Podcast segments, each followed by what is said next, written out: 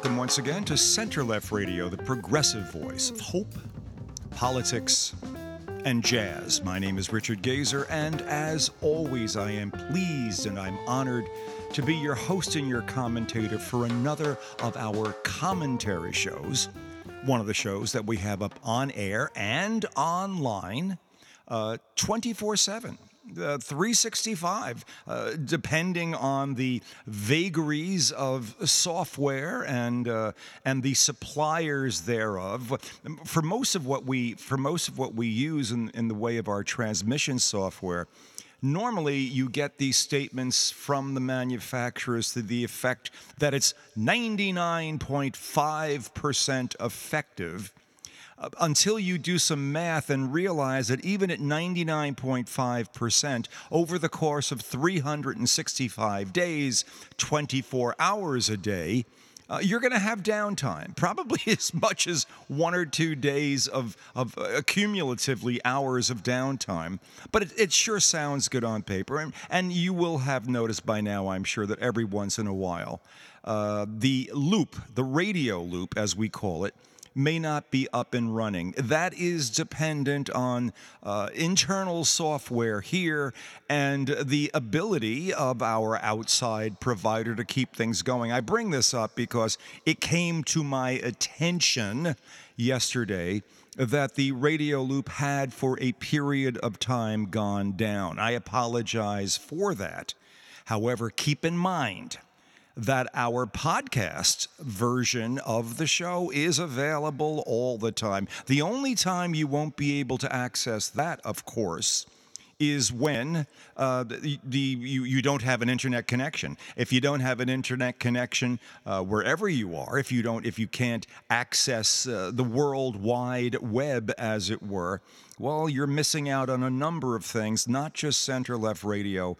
And uh, I hope with the new year, your connections and wherever you are picking us up from remain as secure as they possibly be, and that you continue to enjoy us as we enjoy bringing center left radio shows to you.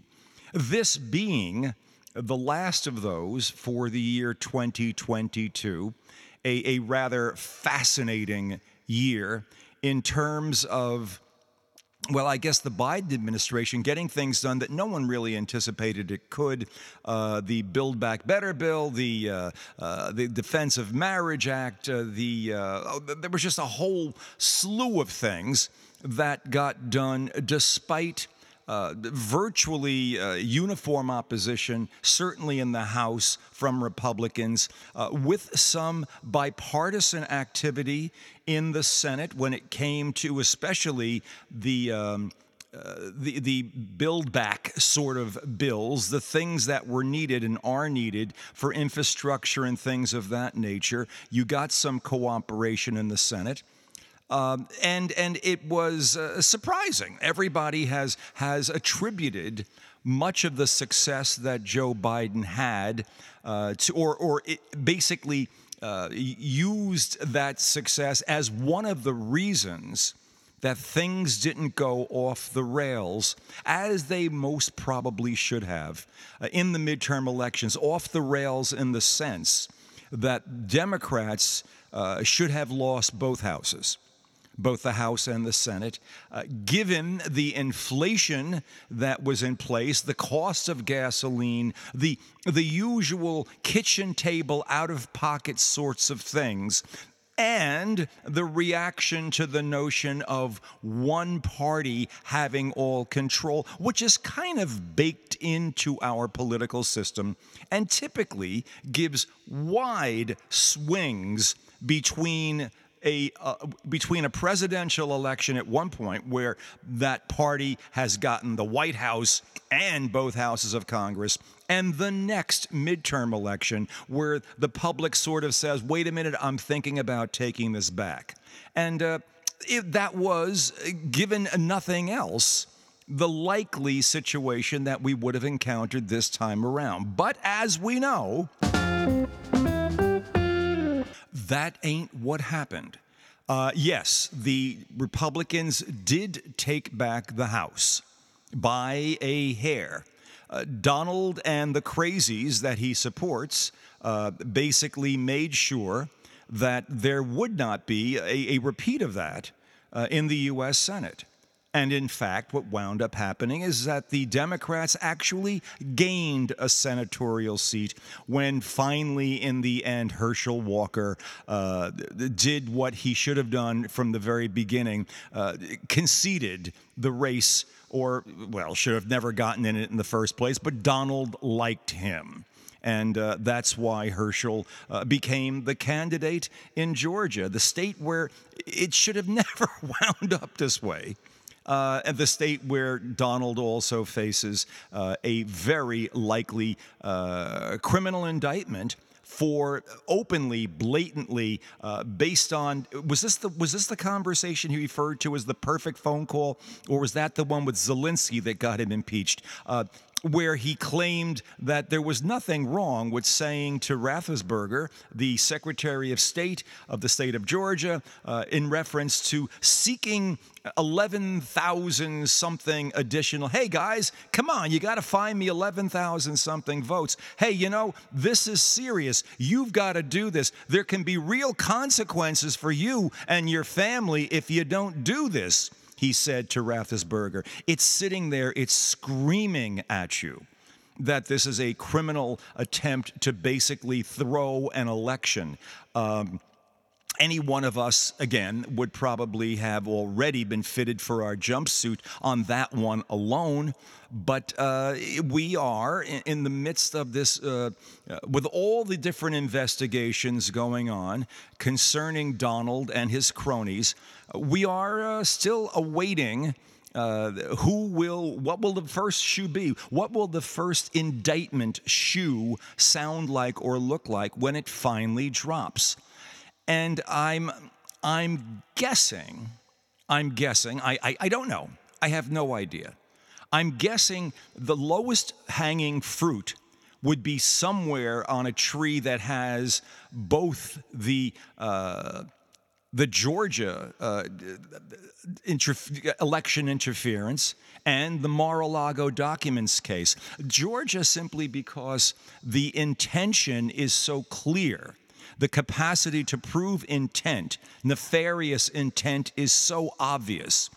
Uh, in the election, in the documents case with Mar a Lago, the level of intention is less, uh, less necessary or proving it is less necessary. It's merely the possession, knowing possession of these documents is enough to trigger the three different statutes uh, that basically would be triggered here including espionage, and which would include within the capacity of the court, uh, the court's uh, uh, ultimate sentencing, to keep Donald Trump from ever running for public office in the United States, ever, ever, ever. Uh, of course, all that could be reversed by a Republican president, um, uh, P R E S, president uh, uh, just basically making it all go away, a la what happened with Flynn and uh, and uh, Roger Stone and uh, and Paul Manafort, all of whom were being prosecuted for crimes involved with basically doing stuff for for Trump and, and associating that with Russia at the time. people seem to forget all of this going on, all of this ugliness, all of this stupidity, all of this craziness that went with the Trump administration. And, and, and I, I guess this willingness or this capacity to believe anyone or anything that fits your particular uh, bloated mindset or, or that fits into the fantasy world that you live in a capacity to do anything that sort of works. And, and, and this, is a, this is a funny kind of a thing for federal prosecutors because basically, when you're trying to prove intent on the part of a, uh, of, of a of, a, of, of a, uh, basically someone who you're accusing of a crime, of the accused, you have to really you can't have a, a gray area. Well, you know, he sort of believed in the craziness that he was doing. That doesn't necessarily work with a jury. Intent is what's required. Um, in the case of the Mar a Lago documents, it's a little easier. In the case of the uh, intention to uh, or to disrupt an official proceeding, one of the four referrals uh, from the 9 from the January 6th committee, there's a lower bar there also. But the but some of the worst charges against Donald, any one of those, by the way, would put him in a jumpsuit the, the non intentional, the non super clarified intentional ones would put him in a jumpsuit.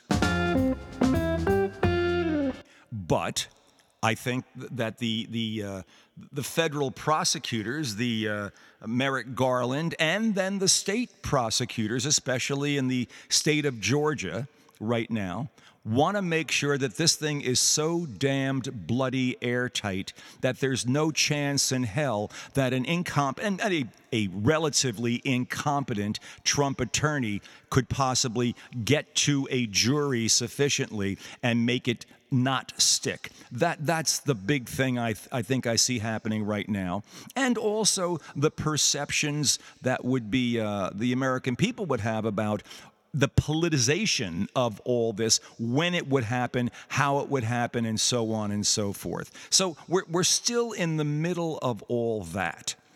What we're not in the well, what we're in the middle of, and what, what, but what's happening, what is actually uh, evolving before our eyes, is the fact that uh, Republicans will, in fact, take over control of the House of Representatives come uh, i guess uh, what's the what's the starting date for them? Is it is it january 3rd or 6th i forget what the swearing in day would be. The the republicans were just told that uh, just to give you an idea of how anxious they are to start uh, setting up committees uh, the, the, the, the uh, Jim Jordan is the head of the Judiciary Committee. I mean, God help us, but okay, th- this is what's about to happen.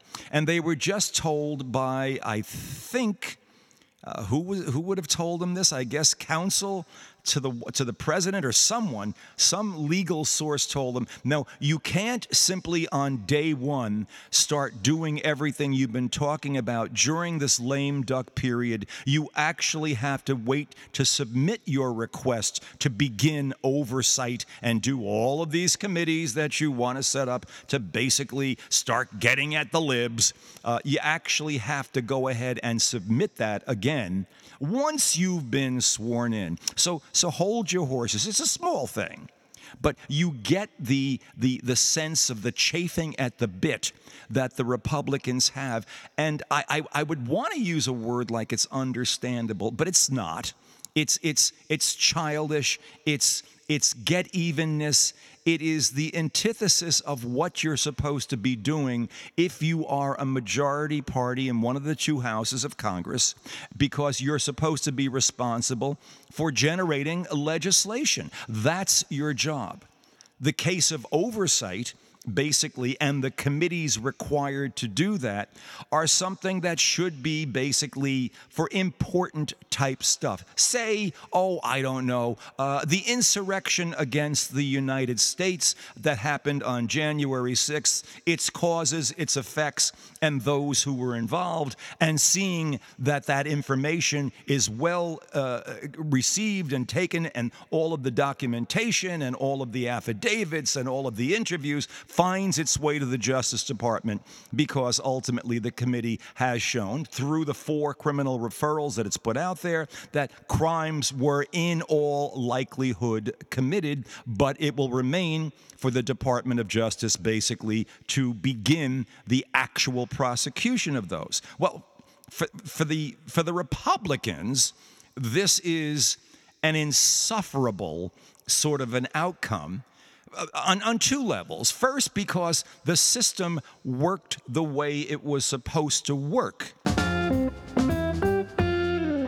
Republicans uh, under Trump don't want the system to work in any way except the way they want it to work in order to basically cause pain, and most of that pain being political and embarrassment and dredging up BS and other things. That's how the system is supposed to work. When it works elegantly, when it works exquisitely, when it actually collects and, and disseminates the information and works within the confines of what a committee was told it was, well, what basically its congressional mandate was, as the January 6th committee has. It is probably, many are saying, the most, the single most successful and the single most productive committee, very possibly in the history of the modern era in this country. Uh, basically, more effective, many would claim, than even the. Uh, the committee that basically investigated uh, Richard Nixon, the Watergate Committee. Uh, granted, with Watergate, the ultimate result was that Nixon resigned. And I suppose that and if he hadn't, he was aware of the fact that he was going to be flat out impeached. He would wind up uh, out of office one way or the other. This is back in a time where the activities of a president that had gone off the rails and had gone off the reservation, pardon the the uh, the cultural reference there, basically was intolerable to all sides, Republicans and Democrats alike. Uh, that clearly is not the case now. Republicans have demonstrated that they don't have any particular loyalty to the country, they only have a loyalty to a cult of Donald. And if something is hurting Donald, they will hurt whatever it is that is hurting Donald. So, so that leaves us where we are right now in terms of what Jim Jordan and other committee chairs have in mind going forward. And you've heard you've heard the laundry list. They're they're going to investigate Hunter Biden. They're going to investigate everything about pulling out of Afghanistan a year ago. They're going to let's see what are they up to. Uh, they're going to um, reinvestigate the January 6th committee. They're going to investigate everything that happened relative to the creation of the vaccines that we got for COVID. They're going to basically do everything and anything they can to basically elevate. They're going to redredge up the dredge up the past with the very specific intent of embarrassing Joe Biden. Oh, and by the way, of course, Hunter, well, besides Hunter Biden, there, there's talk of, of, of somehow finding impeachable material. They'll, this will all suddenly come about that would basically uh, go after Joe Biden, and maybe we can begin an impeachment of Joe Biden. Well, you know, you got to do this, don't you, folks? I mean, if we did something wrong, the other side, well, they, they have to pay for it. My sin your penalty. If I if if you've come after me for something, I've got to get even with you. It does not matter that I don't have a leg to stand on, that it's completely politicized. That's not relevant. It's certainly not relevant to Republicans. We have to protect Donald. We have to pander to the base. It's the only way we're going to keep this going. And we're doing it with an infinitely small margin in the House, a very small margin, much smaller than the margin that the that the Democrats had, and that margin was thought to be very small. Uh, right now, I believe the total difference in seats will be six, five. It's under. Ten, I think it's five or six seats, and even that looks like it might get smaller uh, in a very big hurry. The, the entire House loss can be summed up by losses in unexpected losses or losses that I feel one would not normally associate with a particular state. That's New York. Yeah, right here. And right where, uh, right near where I'm sitting, we have a new congressperson in a redrawn district. And the district only had 30% of the old district in it, so that basically it was not so much, well, according to the courts, it wasn't gerrymandered technically, but it was a largely Republicanized district. Uh, and what had been a Democratic uh, district for, for forever uh, wound up having now a Republican representative, and this happened in three or four other districts out in Long Island. One of them involved a guy by the name of Santos. What's his first? Was it George? I don't. I, I, don't know what his first. I forget his his first name. And he won eh, not quite a nail biter by a few points over his uh, his Democratic rival. Again, in an area where one might have expected that a Democrat would have had a good shot at, uh, at holding the seat. Well, you've probably heard by now that Mr. Santos lied through his teeth. I mean, just, just lied his ass off about everything that had to do with his background. He lied about his education. He said he had gotten a college degree from, I don't know, Baruch or someplace else. He lied about his higher education after that. He lied about the nature of his job background. He lied about his religious affiliation. He lied about being a Jew. He lied about it just, he lied and lied and lied, which politicians do a lot. The trouble is, he put it on the federal form that politicians have to submit in connection with getting their uh, campaigns rolling. That is a problem because lying on that form, blatantly lying, uh, not just like cheating a little bit on your taxes lying, but out and out, 100% inventing a different life than the one that he had. That is problematic. That is something that will get investigation. And we have federal investigators, certainly congressional investigators, but we have federal investigators looking at this right now. Now, now here's the problem this presents for Republicans. The big thing that was pointed up about the January that what the January 6th committee did was show how much crazy information, how much wackiness was free flowing to Donald Trump, who, while he was still yelling and screaming that he had won the election, knowing that he hadn't. There had been 61 lawsuits. He lost every single one of them. His attorneys just may have mentioned that to him at some point.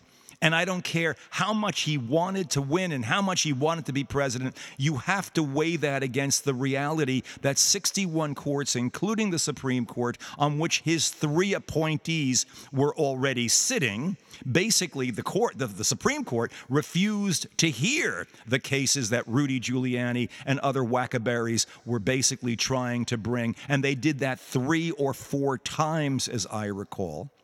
This, this basically is a situation where clearly a lie is something that no, no matter how big a lie it is, you keep looking for ways to, to, to preserve it. Now, that means that you're open to lies in many other ways. When your entire political and other future is based on the preservation of a lie. In this case, that there was cheating in the election and that there was enough of it that basically the election should have been Donald's. When, when you're living that way, you are open to all sorts of other lies that might either fit your agenda, fit that idea, or basically uh, support the notion that the first lie is valid. Donald has never stopped bullshitting his way about uh, winning the election, uh, despite the fact that every indication to the contrary is what is out there right now. And, and people know this from the January 6th committee findings. People know this from everything about what Donald has done.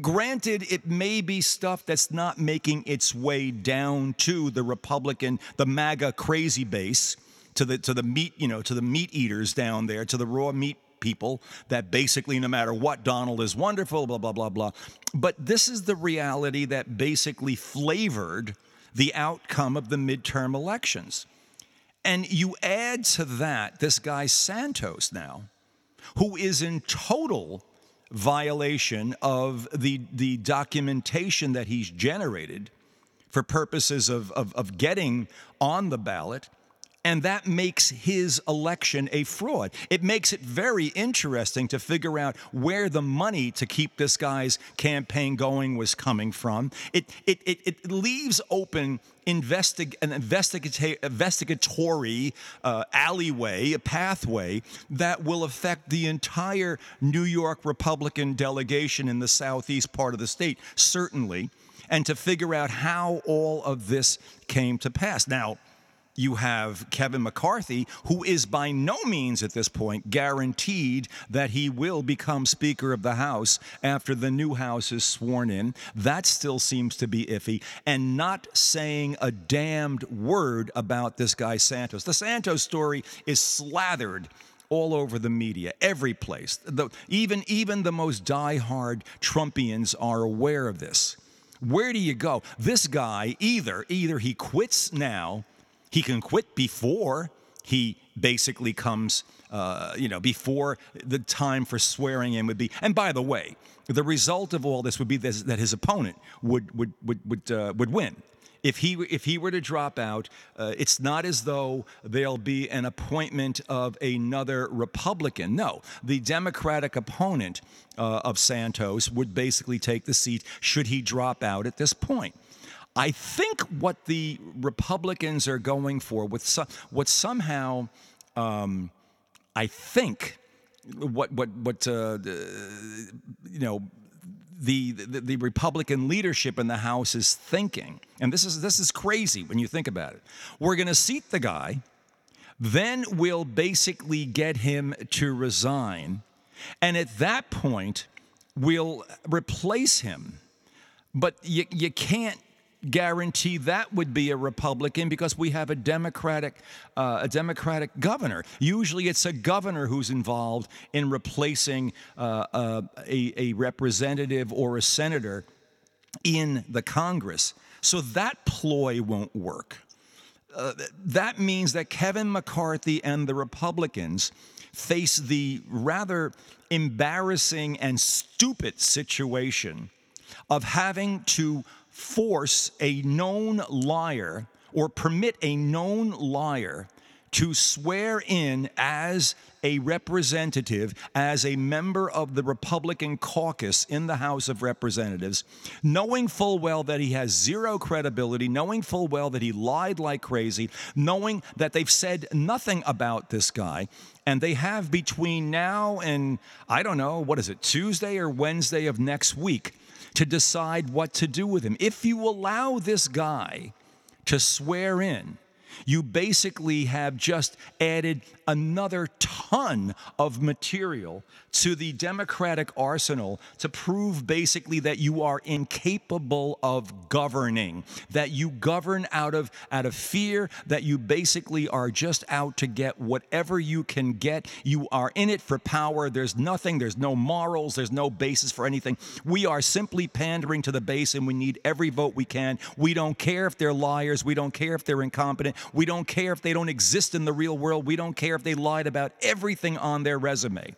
We want anyone and anything. We at any price, at any cost. That's who we are. And that's what the Republicans stand to reinforce in the minds of the American people if this guy Santos is sworn in. And my guess as I, as I sit here right now is that that's probably what they're going to allow to happen. Uh, rationalizing it by saying our base expects us to do that. Can you imagine that? But but that's the deal.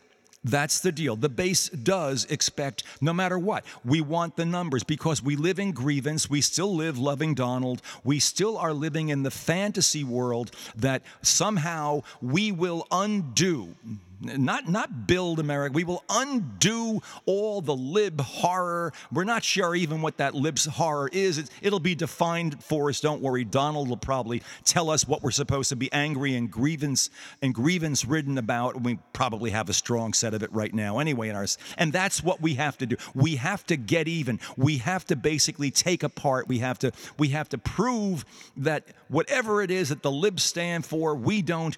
And none of this has any bearing on governance in the country. It's simply about preserving our power, keeping our fantasy going, and reminding the American people all the more that we are not capable of functioning as a governing group. And we will carry this right out to 2024 at the way it looks right now, with the likelihood that Donald might actually be our candidate again, the loss will be massive, and the anger and the disappointment will be all the more. And it's a question how all of that ultimately plays out. Um, it's it, it's fascinating.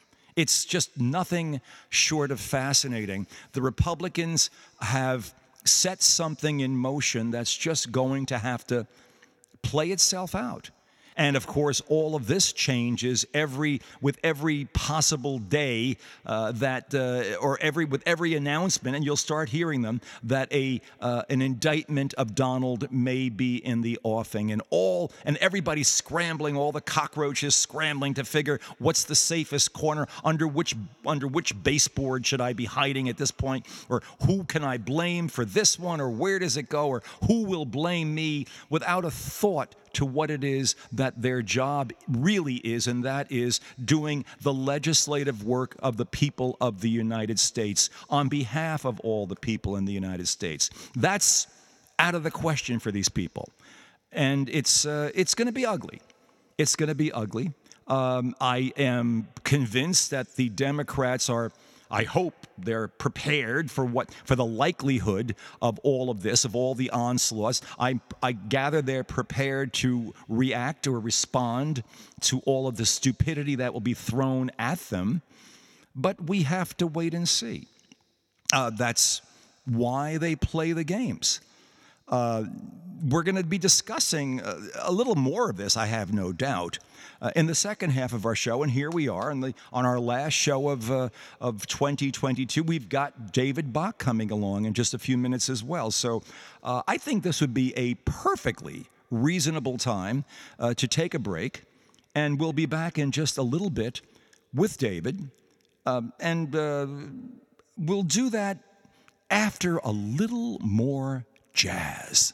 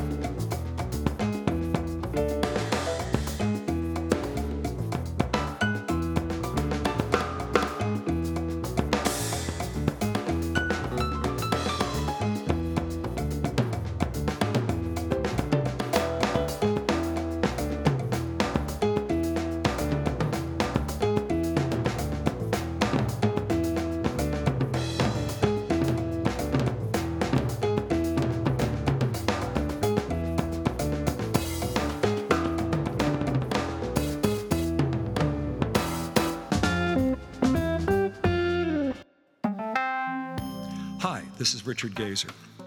You know, it takes lots of time and effort and all kinds of resources to produce the kind of quality program we produce here at Center Left Radio.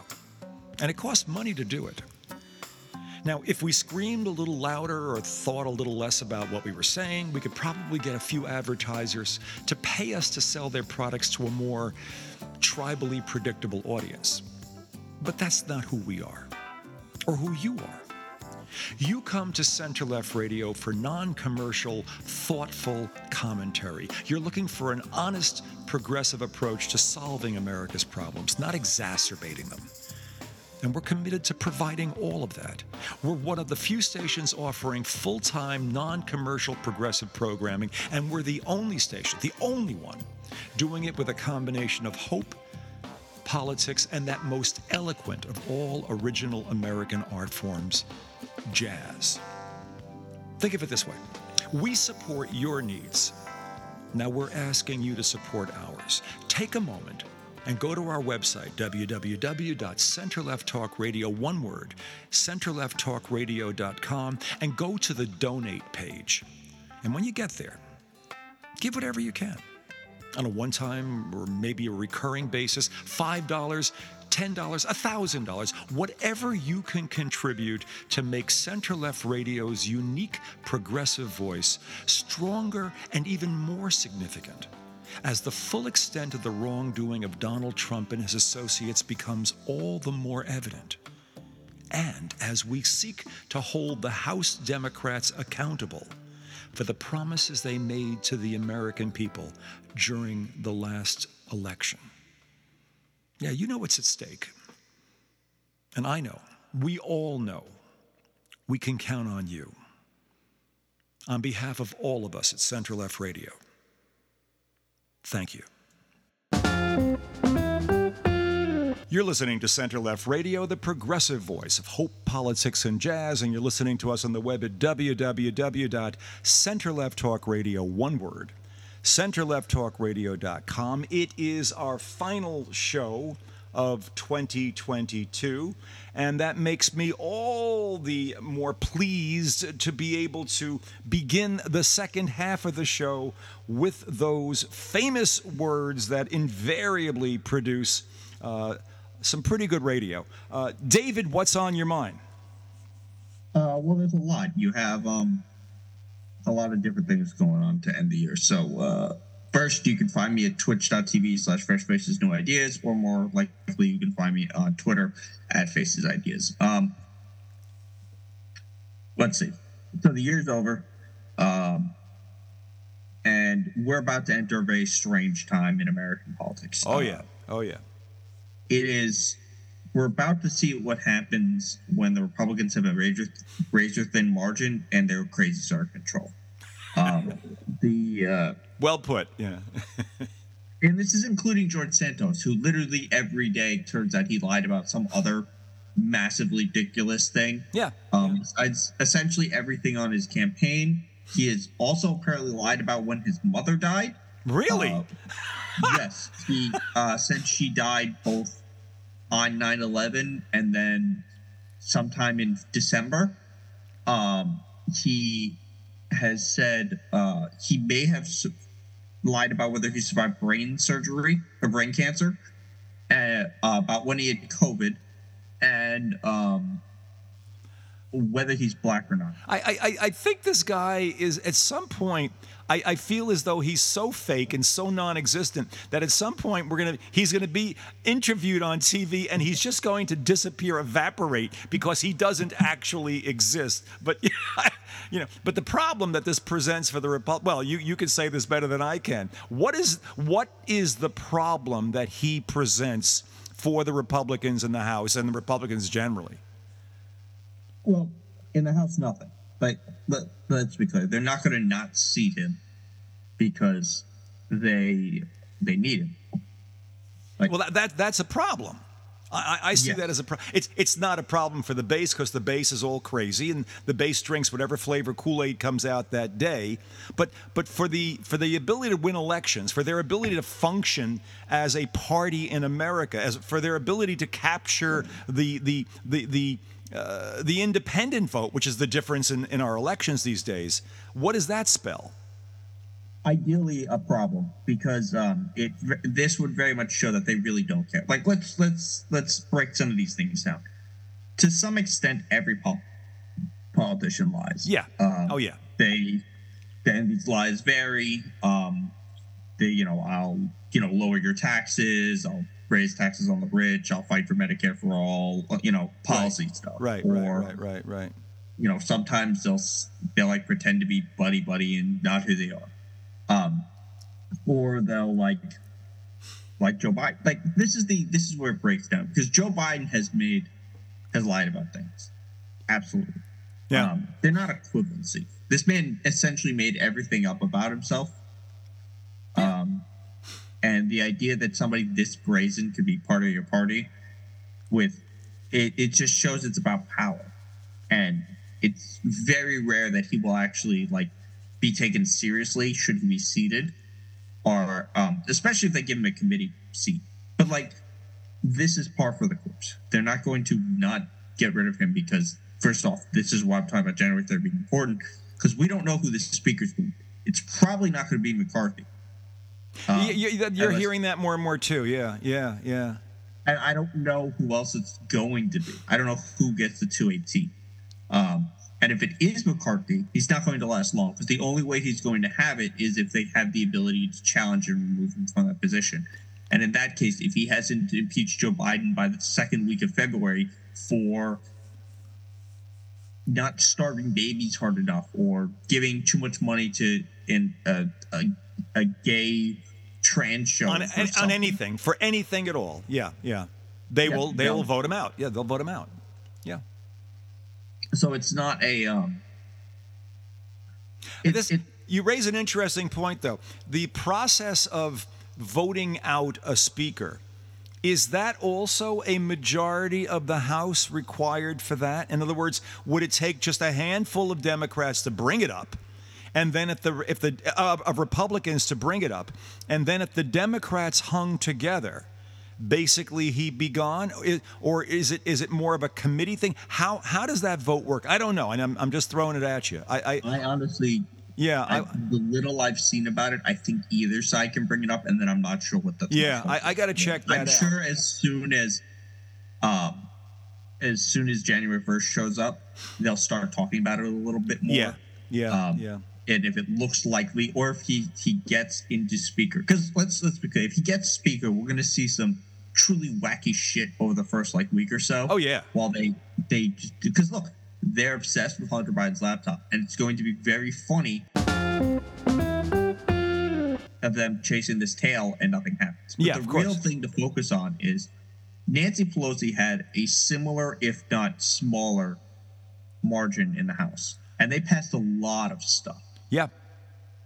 We are not going to see that from the Republicans. No, they don't have that capacity. No, no, and they're not Like, not interested in doing anything. not even their messaging bills are we really going to see passed because the ones who are going to push the most hard line line messaging bills aren't going to be able to, to rally the people to the middle and you're not going to get dems to pass over on some of these i mean you might get like henry cuellar and uh, and josh gottheimer um, over on a couple Yeah, it's not going to be like that's that's really what the the best outcome for this is. The fact that their minority majority is so small that they don't have the the leverage the the wiggle room in order to pass any type of legislation whether it's consequential or whether it is um or uh, messaging bill because that's what care nothing they pass that is part of their agenda is going to pass in the senate. I, Um, I, I would be I would be looking forward to the opportunity to say ev at every opportunity when the Republicans are saying something when I get up to rebut you know when I get to take the floor as a Democrat I would say well how can we believe anything you say or what you say you're going to do? For God's sake you seated Santos that's exactly how I would proceed it. I'd say it that way again and again and again. A guy who we know is lying, and you embrace him. How can we believe anything you're saying? Uh, you know, just just a thought. Well, I mean, the, he's the most like recent version. It's not like Marjorie Taylor Greene is a, uh, um, a stable of uh, truth telling. I'd love either. to, I'd love to see her resume. That'd be interesting, or what she filed with the federal elections commissions. You know, yeah, that'd be interesting. Yeah, yeah. And it would also be interesting to see how they respond to a lot of these January 6th stuff, especially as more of it comes out tying Mark Meadows, different people. Um, we actually, I believe the Ray Epps ones are coming out soon. So that'll be interesting to see how they uh, respond to that. Yeah, yeah. Um, it'll be, uh, especially since they're probably going to defend it. Yeah. And as, as Donald Trump loses more power and they still cling on to this, it'll be very interesting to see how uh, how they respond to a lot of this because it's it's not a popular position to defend the January 6 people. Speaking of which, um, very briefly, uh, Chaya Raichik came out. Uh, she did a face reveal on Tucker Carlson. uh Uh-huh. for those of you who don't know, uh, Chaya Raichik runs Libs of TikTok. Um, Yeah. she is essentially a terrorist. Um, Yeah. no, this is Yeah, no, no, no. I, I, I'm, I'm laughing because I, it's essentially true. she um this is not just because uh she you know just post pictures of libs like every time i respond to her that's what her defender said that's not what she does she she had a conversation with a with somebody who wouldn't know the answers to something on in with the boston at the boston's children hospital Yeah. lied about it, lied about what they do there, it's calling mutilation and destroying of children, and the end result was multiple bomb threats to that hospital Yeah. Yeah. that weren't happening prior to her doing that. You can tie. I think there's been like 33 major bomb threats based on LGBTQ people. At least five of them you can tie directly to things she has tweeted about about that area, which I don't know seems like a lot of things to be tied to a terrorist act. Yeah. Um, but you know, what do I know? I'm just a guy who hasn't incited terrorism. Indeed. Oh, oh, but the reason we're talking about is she was at January 6th, which is just, of course it is, because the people who got away from that just kind of crawl back in to be just these worst influencers. Yeah. Yeah. It is truly like unbelievable how how bad she is. I, I cannot express enough how how awful. Um, but yeah, no, this is it's going to be certainly exciting. It will not be productive. That's the best way to describe it. So it'll be a show. In, in other words, just like using borrowing from the Donald playbook essentially you can lie your ass off. All you have to do is make sure that the cameras show up to see you doing it. Be angry at the libs and that's all that you need because all you're talking to is the base. You're not talking to America. You're talking to the base. You don't take yourself seriously as a legislator or legislators. You don't see your obligation to the country. You see simply the need to preserve your own capacity to be to remain in power and you have to also imagine that no one notices that that's what you're doing i, I gather you know that, that's my look at it Yeah, because if, if anyone, I mean, even if they notice, they have to care, and that's the spotlight. A lot of this is going to come down to messaging. Who does better at messaging yeah yeah yeah. the next uh, So let- couple of years? Because Well, let, let, let's Yeah. say, let's say now, let's follow your thought process. Let's say that uh, McCarthy, in a in a rare fit of rationality, I mean, he showed one just after January 6th when he got on the floor and denounced Trump and said, "You're the reason." Before he went down and kissed his ring in Mar-a-Lago. But let's say that McCarthy does not fulfill their expectations, the crazies' expectations. Let's say that he's elected uh, Speaker on whatever ballot, and it includes the "we can vote you out, we can take a vote against you." And let's say it's raised, no, you haven't been crazy enough, fast enough, and a vote is taken, and suddenly he's out. Who, who or what comes in? Could a Democrat take over? Is it humanly possible? I, I, I don't know. Um, I think so. That's my understanding. So Le- I- le- le- certainly, by the rules of the House, it could happen. right. My my understanding is whoever has the majority in the chamber at that point, Right. seems to have the gavel. So Right. there will certainly be days where it happens. Um, but I, as an actual split, I don't know who they would vote for because you, That's you need at- at least.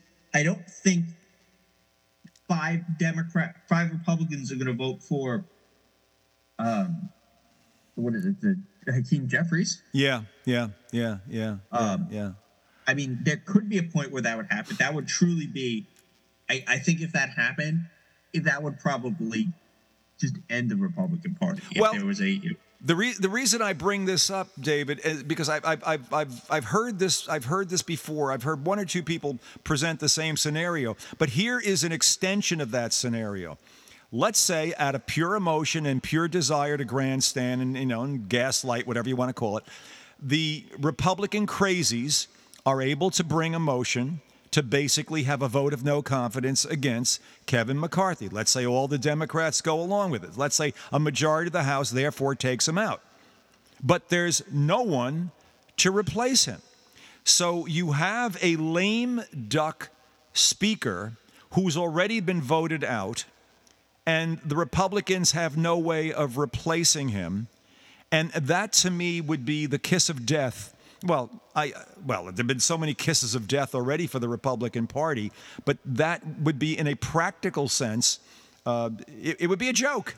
It would be ridiculous, uh, and and they would have, you know, and I and and then and then the knives come out and everybody attacks everybody else, and uh, in the end they have to put a Democrat in because it's all that's left standing.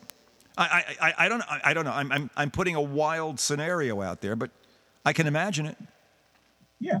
Um, I mean, it'll also be interesting how many times we're probably headed for a record number of government shutdowns. We're probably heading toward a fiscal cliff, cliff in 2023. Yeah, yeah, yeah, yeah. Um, and it's going to be painfully obvious who's responsible for those. Yeah, things. yeah, yeah. Um, they're not going to be able to lie their way the way out of this. Um, so we'll see. Yeah, it should be interesting. Um, what do you think of the conclusions and the effectiveness of the January 6th committee? Uh, are you are you relatively I don't know on a, on a on a one to ten scale? How did they do? I thought the the actual hearings were really effective. Yeah. Um, I wish we had done a little bit more going after, like, not just saying this is Donald Trump is the only person responsible for this. I think it would have been a little better to directly go after some of these members of Congress who seem to have uh, done this. Yeah, Um, I I think it, it would have been clearer to see what exactly they were doing with the Justice Department because the Justice Department do, is doing things. It's not like they're not. Um, I I think I would have been. I, I would have liked, especially as the dumps happened, to be covered in the way that the, the like the um the transcripts coming out are covered more and make it more obvious because they've done like two dozen transcripts and I don't know that much about most of them. yeah, Um, yeah. I wish it got more coverage where they did a better job of explaining what's in each of these transcripts. Because similar, if you if you don't do that, it allows for empty space, and that empty space can be filled by just people making shit up. Yeah, and that's usually what seems to happen. I, I've, I've heard two, two knocks against the committee. I, and, and first of all, I, I, I give them huge kudos for the way they've conducted this, for the hearings, for the body of evidence, for the number of people they've been able to pull in, for the fact that they've basically been interviewing nothing but the people who were in some level of orbit around Donald. So that, that, that to me is a huge, a huge plus to them. The, the, the, two, the two knocks the bigger of the two is the fact that uh, I've heard people claiming that there just isn't um, enough in the way of corrective measures that have been recommended by the committee in terms of how to prevent a January 6th from happening again. Uh, there should have been more in there to basically uh, insulate the government from uh, uh, things along that line. That's the first one, that there's not enough corrective activity. And the second one, basically being that uh, they, they've basically leapfrogged the Department of Justice and took their prerogative. But the other side of that winds up being well, there's never been a committee that's produced information as thoroughly and and and, and as, as you know concretely as this committee has the, the, the Department of Justice normally likes to do its own witness interviews and everything else. It wants to ensure that any case that it's going to bring later on uh, is essentially set up the way it wants to set it up for purposes of prosecution.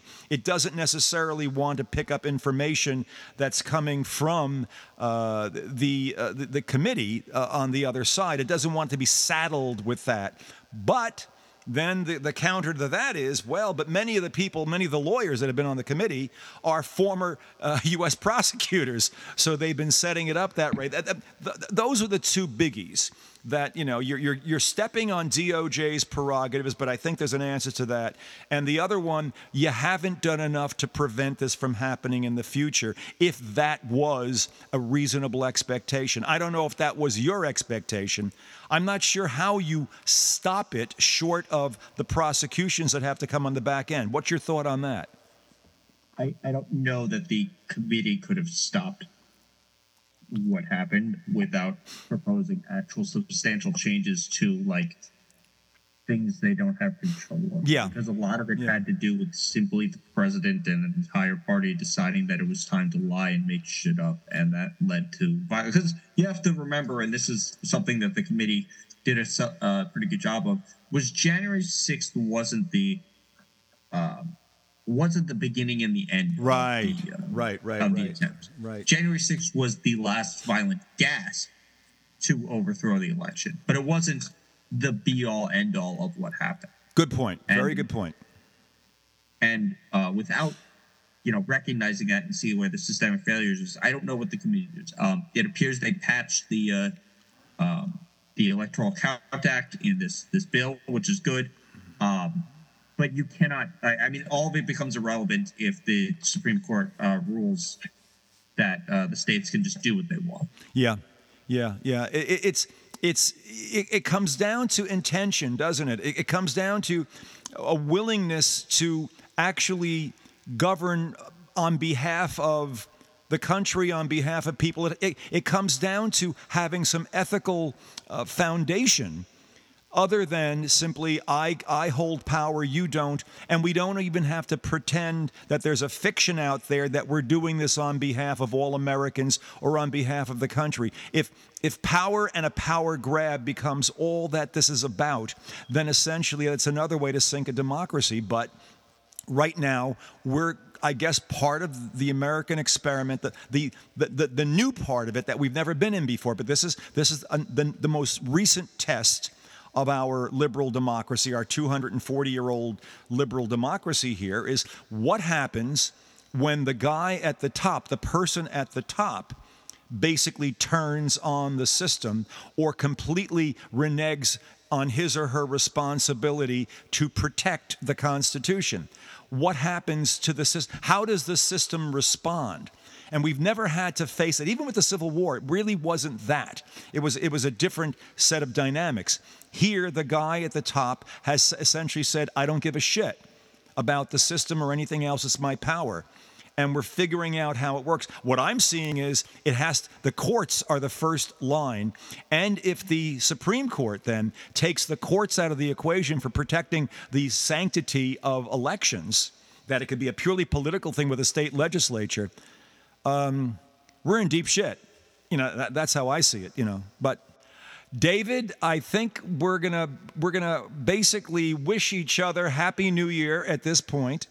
And we're going to uh, keep keep all keep our eye on all this for the simple reason that uh, as uh, as I've said so many times you and I sitting here on air this is why they play the games. This is this is why we have things not just for the sake of filling up airtime and talking but because this is stuff that needs to be discussed that people to need to hear about that rational members of this democracy need to be able to consider. You have to get past the silo mentality and the silo information that seems to be the way most people are being fed information these days. And hopefully, center left radio continues to be an alternative to that. And hopefully, um, what we're doing becomes uh, not alternative, but maybe the way people do eventually get information. But that would get us into the whole area of social media and how that's done. And, and that's for shows as we start getting into the new year. So, I wish you, my friend, uh, the happiest of New Years to you and your family. And uh, I look forward to uh, us keeping this up uh, as the new year uh, rolls around and moves forward. And, and, and in the meanwhile, where else can people find you? Uh, you can find me at twitch.tv slash fresh faces new ideas and Twitter at faces ideas. That's where people should be looking. Uh, a, a very happy new year to all of our listeners and a, uh, uh, a final opportunity in 2022 to end a show uh, very much as we've ended them uh, throughout the year and throughout the years. It's time for a little more jazz.